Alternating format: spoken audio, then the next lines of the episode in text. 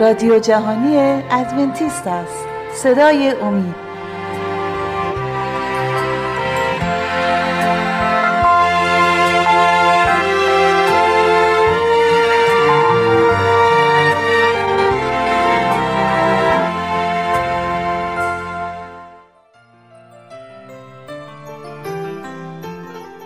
با درود به شما شنوندگان عزیز و ارجمند با یکی دیگه از برنامه های مکاشفه امید در خدمتتون هستیم و امیدواریم تا پایان برنامه همراه ما بمانید. اگر به یاد داشته باشید در برنامه گذشته پیرامون خصوصیات کلیسای راستین خدا بر مبنای کتاب مکاشفه کنکاشی داشتیم. در این گفتگوها ما به وفاداری و مطابعت قوم خدا از فرامین او اشاره کردیم و این بحث رو امروز به اتفاق هم ادامه میدیم. اما مثل همیشه قبل از اینکه به صحبت های امروزمون بپردازیم از شما عزیزان می‌خواستم دعوت کنم که اگر پرسشی در مورد مطالب ارائه شده دارید می‌تونید با شماره دو صفر 357 99 786 707 از طریق تلگرام با ما تماس حاصل فرمایید. سالها بعد شیطان در بیابان چون فرشته نورانی برای آزمایش عیسی بر او ظاهر شد و بار دیگر عیسی بر او غلبه کرد و شیطان مغلوب عیسی شد. بر روی صلیب شیطان قصد نابودی عیسی را داشت ولی کماکان عیسی بر او فاتح شد. عیسی با نفس آخر به پدر گفت روح خود را به دستان تو می سپارم. به داخل قبر نزول کرد ولی سپس از مردگان قیام نمود. در مکاشفه دوازده آیه پنج خواندیم فرزندش به نزد خدا و تخت او ربوده شد. مأموریت نجات بشری را عیسی به کمال رساند و سپس به آسمان صعود کرد. در صحنه دوم شیطان تمامی تلاش خود را برای نابودی عیسی کرد. اما عاقبت چه شد؟ عیسی پیروز شد و شیطان بار دیگر شکست خورد. خداوند عیسی را در پناه خود نگاه داشت. در صحنه سوم شیطان غضب خود را به سوی پیروان عیسی روانه کرد. همه شاگردان جز یکی در راه عیسی به شهادت رسیدند و سپس شیطان کلیسا را مورد حملات خود قرار داد. در دوران قیصر کنستانتین کلیسا و دولت متحد شدند. برای مدت زمانی کلیسا از قدرت و محبوبیت بی سابقه برخوردار بود. پس از اندک زمانی جفاها آغاز شد. با استفاده کردن از اتحاد کلیسا و سیاست شیطان شروع به جفای بیرحمانه ایمانداران حقیقی کرد. در مکاشفه دوازده آیه شش می‌خوانیم و زن به بیابان فرار کرد که در آنجا مکانی برای وی از خدا مهیا شده است. هنگامی که در زمانهای قرون تاریک وسطا شیطان اقدام به نابودی کلیسای حقیقی کرد. آن زن یعنی کلیسا به بیابان به مکانی که خدا برای آن آماده کرده بود گریخت. تا او را مدت 1260 روز بپرورند. 1260 روز. به یاد داشته باشید که در های کتاب مقدس هر یک روز مطابق با یک سال می باشد این تعبیر مطابق نمونه است که خدمتون تقدیم میشه. حزقیال نبی باب چهار آیه شش که می‌گوید و چون اینها را به انجام رسانیده باشی باز به پهلوی راست خود بخواب و چهل روز متحمل گناه خاندان یهودا خواهی شد. هر روزی را به جهت سالی برای تو قرار دادم و اعداد در سفر اعداد باب 14 آیه 34 که می‌گوید بر حسب شماره روزهایی که زمین را جاسوسی می کردید یعنی چهل روز یک سال به عوض هر روز. بار گناهان خود را چهل سال متحمل خواهید شد و مخالفت مرا خواهید دانست. پس کلیسا 1260 سال را در بیابان به سر برد. این در زمانی اتفاق افتاد که کلیسای بسیار محبوب ولی سازشکار با دولت و سیاست در اتحاد بود. همونطور که به یاد دارید در بخش های گذشته دیدیم که قرون تاریک کلیسا از سال 538 تا 1797 هشت میلادی به طول انجامید. ولی کلیسا و قوم حقیقی و امین خدا در طی این سالها در بیابان تحت حفاظت خدا قرار داشتند. مردان و زنان مؤمن و وفادار به خدا هرچند در انزوا کماکان اتصال خود را با حقیقت خدا قطع نکردند. سپس دیدیم که اصلاح طلبان به خاطر ایمانشان مورد ضرب و شتم کلیسا قرار گرفتند. حتی در این روزهای پریشانی و بسیار اندوهگین نیز خداوند دوستدارانی داشت که افکار و اذهان آنان فقط و فقط بر او و فرامین او استوار بود. در مکاشفه دوازده صحنه سوم به این شرح است. شیطان اقدام به نابودی کلیسای عیسی می کند ولی عیسی کماکان برنده و شیطان بازنده این صحنه می باشند این مدت زمان بیابان در سال 1798 با دستگیری پاپ به دست ژنرال برتیه یکی از فرماندهان ناپلئون به اتمام رسید. از این نقطه از زمان نبوت خدا به حق حیرت انگیز می باشد از تاریخ 1798 به بعد خداوند در تدارک گردآوری امت آخر زمان خود شد. مانند ایام نوح، ابراهیم و موسی خداوند قوم مخصوص و تابع احکام خود را خواهد داشت. همانند روزهای عهد جدید و اعثار تاریک خداوند امت وفادار و مطیع خود را خواهد داشت. به یاد دارید که در سفر خروج خواندیم روز سبت را یاد کن تا آن را تقدیس نمایی. شش روز مشغول باش و همه کارهای خود را به جا آور اما روز هفتمین سبت یهوه خدای توست. این توصیف مطیعان احکام خداست در کتاب مکاشفه که روز سبت خدا را به جا می آورند اینها هستند قوم عهد جدید خدا. در رساله ابرانیان باب ده آیه شانزده خدا آنها را به این شکل توصیف می کند این است آن عهدی که بعد از آن ایام با ایشان خواهم بست. خداوند می‌گوید احکام خود را در دلهای ایشان خواهم نهاد و بر ذهن ایشان مرغوم خواهم داشت. این مؤمنین ده فرمان خدا را تنها طریقه مبارک زندگی خود می‌دانند. قوم خدا قدیسان ماورای بشر نیستند خیر. آنها مثل سایر مردم ضعیف و ناتوان هستند. آنها نیز جایز الخطا هستند. خداوند احکام خود را بر زمیر و قلوب آنها حک کرده است که بر آن احکام واقف و به آنها عشق برزند کتاب مکاشفه این امت آخر زمان را با این دو خصوصیات وصف می کند یک احکام خدا را نگاه می دارند دو ایمان یا شهادت عیسی را حفظ می کنند شهادت عیسی که در مکاشفه 14 آیه 12 و مکاشفه 12 آیه 7 عنوان شده چیست؟ در مکاشفه 19 آیه 10 جواب این را در میابیم که می‌گوید زیرا که شهادت عیسی روح نبوت است. مکاشفه دوازه اعلام می‌کنه که عروس یا قوم حقیقی عیسی کتاب مقدس را رأس تعلیمات خود قرار داده. عیسی را محبت می‌کنند فرامین خدا را نگاه داشته و شهادت عیسی یا روح نبوت را دارا می باشند قوم روزهای آخر خدا از طریق روح نبوت هدایت خواهد شد. کتاب مقدس از عطیه نبوت در کلیسای روزهای آخر سخن می‌گوید.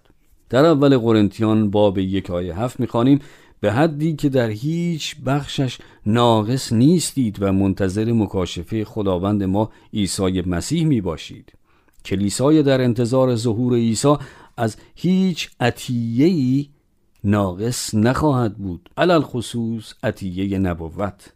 اگر عطیه نبوت در ایام عهد جدید ضروری بود که عیسی را از تعالیم غلط حفظ کند چقدر بیشتر به آن در روزهای آخر نیاز داریم. همه عطیه های روح القدس در روزهای آخر در کلیسای خدا آشکار خواهند شد. کلیسای حقیقی خدا کلیسایی در پری روح القدس که تمامی جهان را تحت شعا قرار خواهد داد کلیسایی بس قدرتمند است. اگر خدا اجازه بدهد هرگاه اراده باشد می توانیم شاهد معجزات عظیمی از جانب او شویم.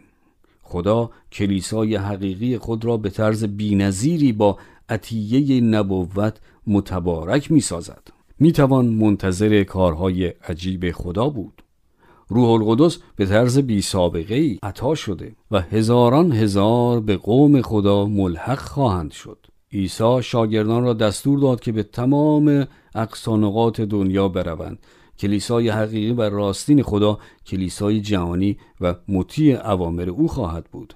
در متی 28 آیات 19 و 20 عیسی فرمود همه امتها را شاگرد سازید. همه امتها می بایست به نهزت کلامی پر از فیض مطیع احکام نگاهداران روز سبت و پر شده از روح القدس ملحق شوند. عیسی فرمود پس رفته همه امتها را شاگرد سازید و ایشان را به اسم اب و ابن و روح القدس تعمید دهید و به آنان تعلیم دهید که هر آنچه به شما فرمان داده ام به جا آورند. اینک من هر روزه تا پایان عصر با شما هستم. در هر عصر و دوره خداوند قومی را داشته که به فیض او لبیک گفته زندگی های خود را به دستان او سپرده و در پی غسل تعمیر حیاتی نو را آغاز کردند آنها به کلیسای او ملحق شدند به گروهی بسیار منحصر به فرد که خود را تماما به پیروی و اطاعت از او اختصاص دادند مکاشفه 14 این قوم خاص را به این طریق توصیف می کند این توصیف بی اندازه باعث هیجان است. میفرماید و فرشته دیگر را دیدم که در وسط آسمان پرواز می کند و انجیل جاودانی را دارد تا ساکنان زمین را از هر امت و قبیله و زبان و قوم بشارت دهد.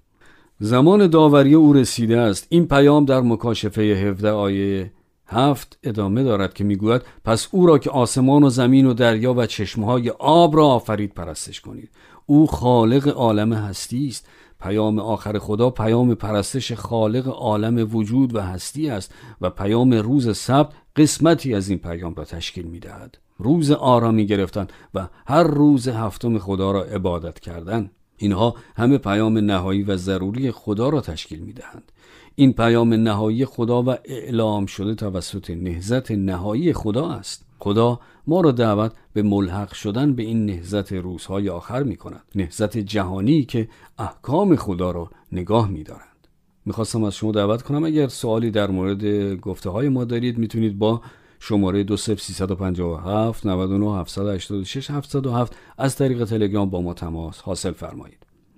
کلیسای حقیقی و مقبول خدا بر طبق مکاشفه دوازده دارای خصوصیات به شرح زیر می باشد. یک باز پس گرفتن ایمان خالص دوران شاگردان.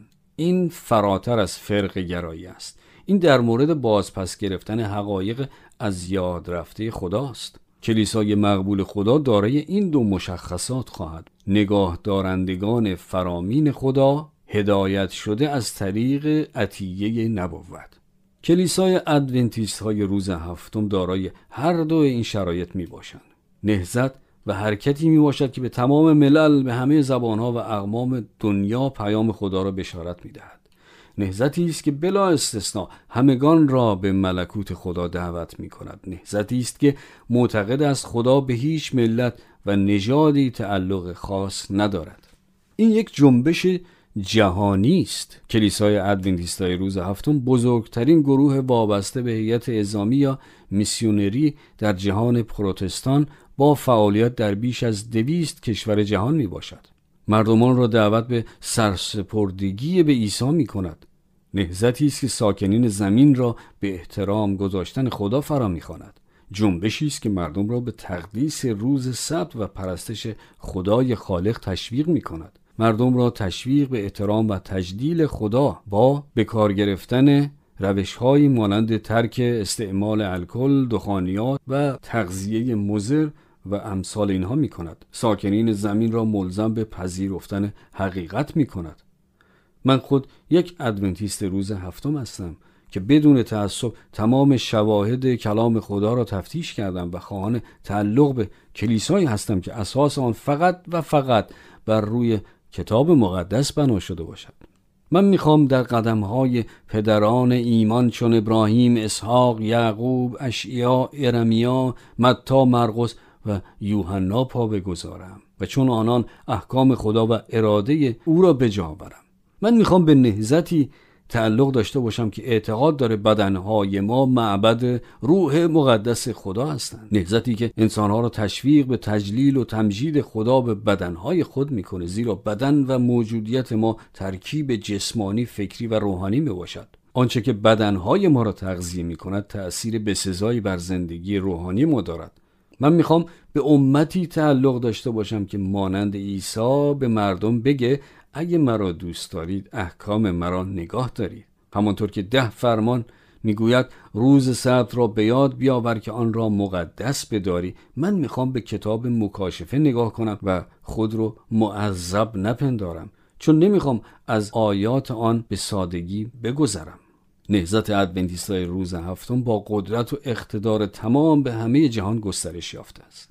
و اما در سال 2016 در پی 2227 جلسات بشارتی بیش از 100 هزار نفر خود را به آبهای تعمید سپردند. این یکی از رویدادهای عظیم در تاریخ کلیسای ادونتیست های روز هفتم و در کل در تاریخ مسیحیت می باشد. دلیل این چنین حاصلی این بود که خادمین خدا بعد از تعلیمات همزمان در نقاط مختلف این کشور به بشارت کلام پرداختند. همه اعضای کلیسا دعوت به درگیر شدن و سهیم شدن در کار پخش کلام خدا شدند. در تمام کشور رواندا تحولات بسیار چشمگیری در زندگی اشخاص ایجاد شد. تأثیرات روح مقدس خدا در میان مردم رواندا در سر تا سر کشور به وضوح مشاهده می شد.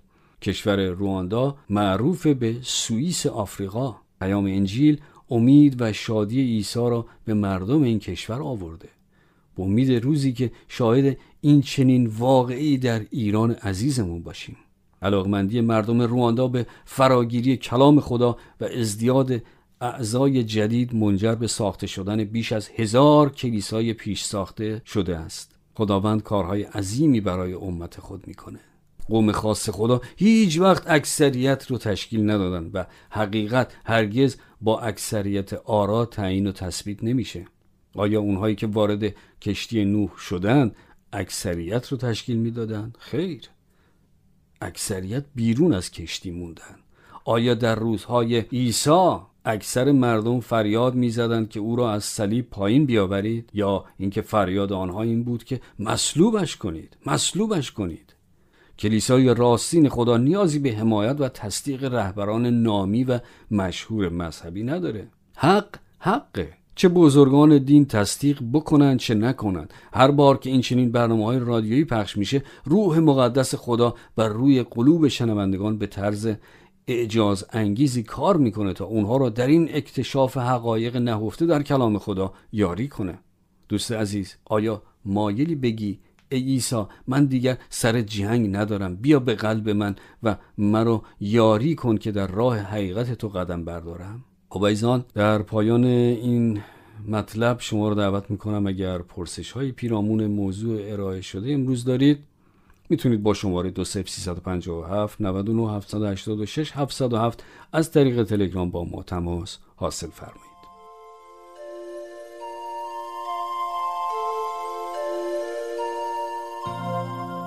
خب عزیزان در این بخش از برنامه همکارم خانم عزیمه مطلبی رو آماده کردند که تقدیم حضورتون خواهد شد. لطفا توجه فرمایید.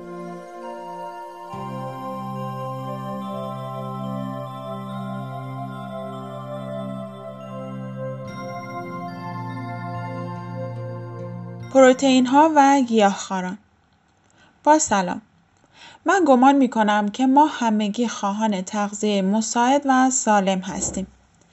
یعنی کربوهیدرات یا نشسته ها، چربی ها و نیز پروتئین ها. هرگاه موضوع پروتئین پیش می آید شما به چه فکر می کنید؟ چه خوراک هایی هستند که پروتئین را به بدنهای ما می رسانند؟ قبل از اینکه به صحبت های امروز بپردازیم از شما دعوت می کنم که اگر سوالاتی و یا نظراتی در مورد گفتگوهای ما دارید می توانید با شماره تماس 20357 99 786 707 از طریق تلگرام با ما به اشتراک بگذارید. پروتئین ها جزو آن دسته از مواد غذایی بسیار ضروری برای بدن انسان است. آنها از بخش های سازنده بافت ها و نیز منابع انرژی وجود انسان می باشند ساختار پروتئین ها تشکیل شده از اسید آمینه ها می باشد. در طی هضم و گوارش پروتئین ها با خرد شدن و تبدیل شدن به اسید آمینه های تشکیل دهنده جذب جریان خون بدن می شوند و در روند رشد بدن ترمیم بافت های بدن تولید آنزیم و هضم غذاها به کار گرفته می شوند. از 20 اسید آمینه ها 9 تای آنها ضروری محسوب می شوند و باید در غذاها موجود باشند. زیرا بدن ما قادر به تولید آنها نیست. پس دو موضوع بسیار مهم است. ما نیاز به پروتئین داریم ولی بدن ما پروتئین استعمال شده را به ذرات ریزتر تحت عنوان اسید آمینه ها خرد می کند. در جریان خون وارد می کند سپس آنها را بر حسب نیاز مجددا ترکیب می کند. همچنین بدن ما قادر به تولید مابقی 11 اسید آمینه های دیگر است که آنها را به ذرات حتی ریزتری تبدیل می کند. ولی 9 اسید آمینه های ضروری باید از طریق غذاها وارد بدن شوند. بگذارید از زاویه دیگری نگاه کنیم. آیا تا به حال پیرامون تغذیه گیاهی فکر کرده اید؟ خوراکی های گیاهی به جای حیوانی، گوشت، ماهی، لبنیات؟ دلایل بسیار خوبی برای این کار هست. حرمت بقای حیوانات، حفظ محیط زیست، سلامتی بهتر و حتی عوامل مذهبی. برنامه ما مشوق تغذیه گیاهی می باشد. ولی برخی نگرانند که این نوع تغذیه پروتئین های ضروری را به بدن نمی رساند. ببینیم آیا این نگرانی ها موجه هستند یا خیر. گرچه پروتئین حیوانی به دلیل داشتن تمامی اسید آمینه های ضروری کاملتر هستند.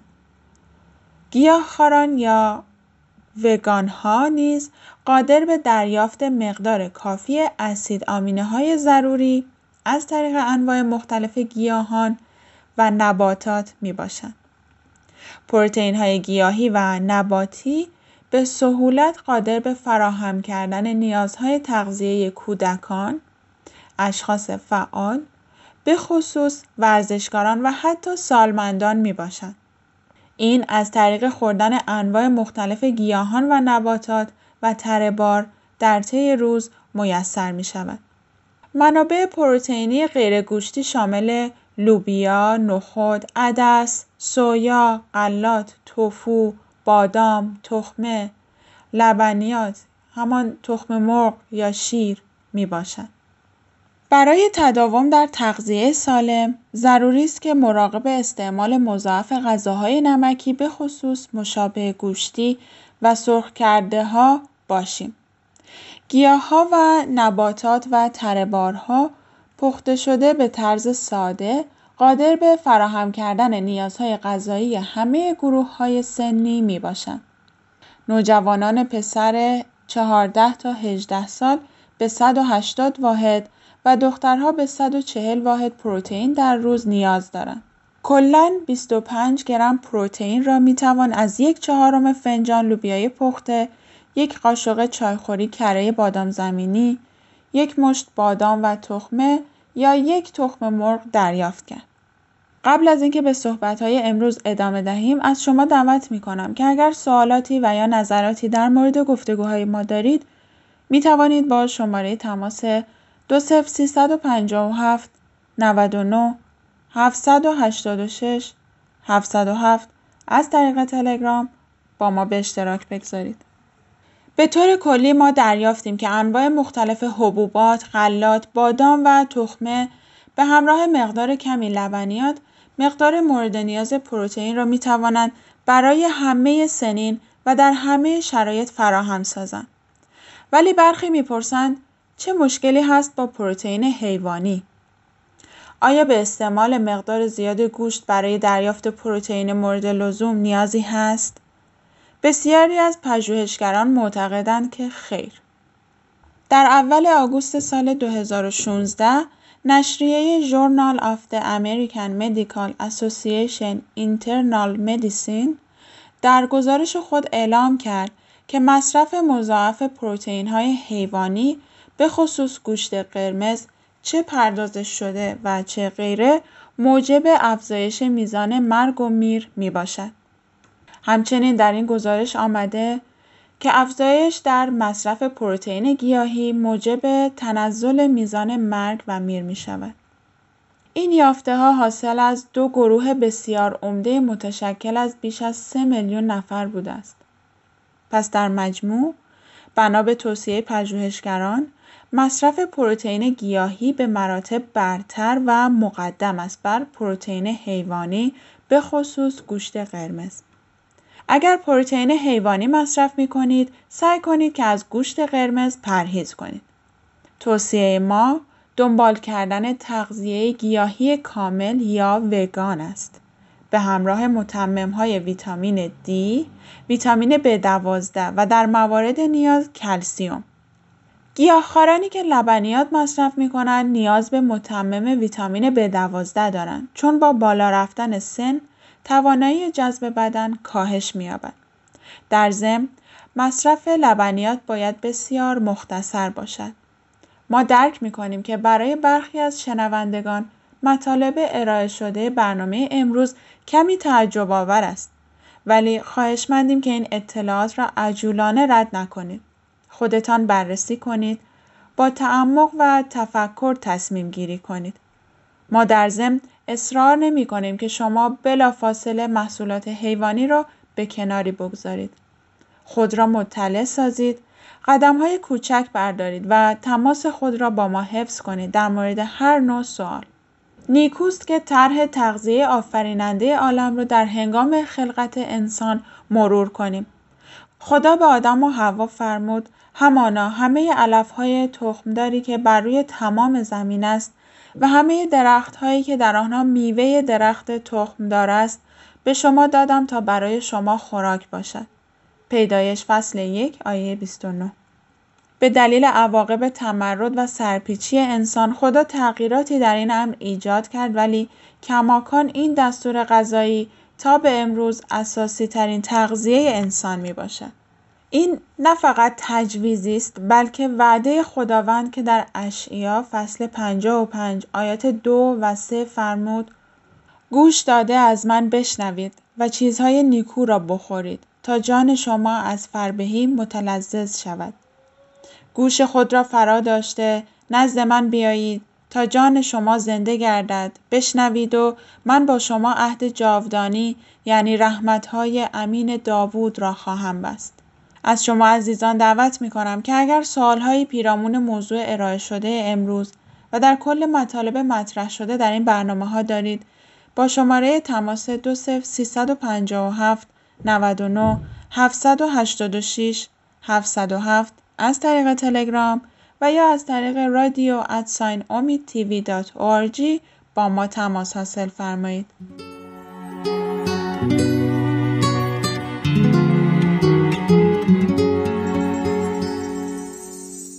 خب دوستان عزیز سپاسگزاریم که تا این لحظه ما رو همراهی کردید. امیدواریم که برنامه امروز هم مورد توجه و استفاده شما قرار گرفته باشه. تا دیداری دیگر و برنامه دیگر خدا نگهدار.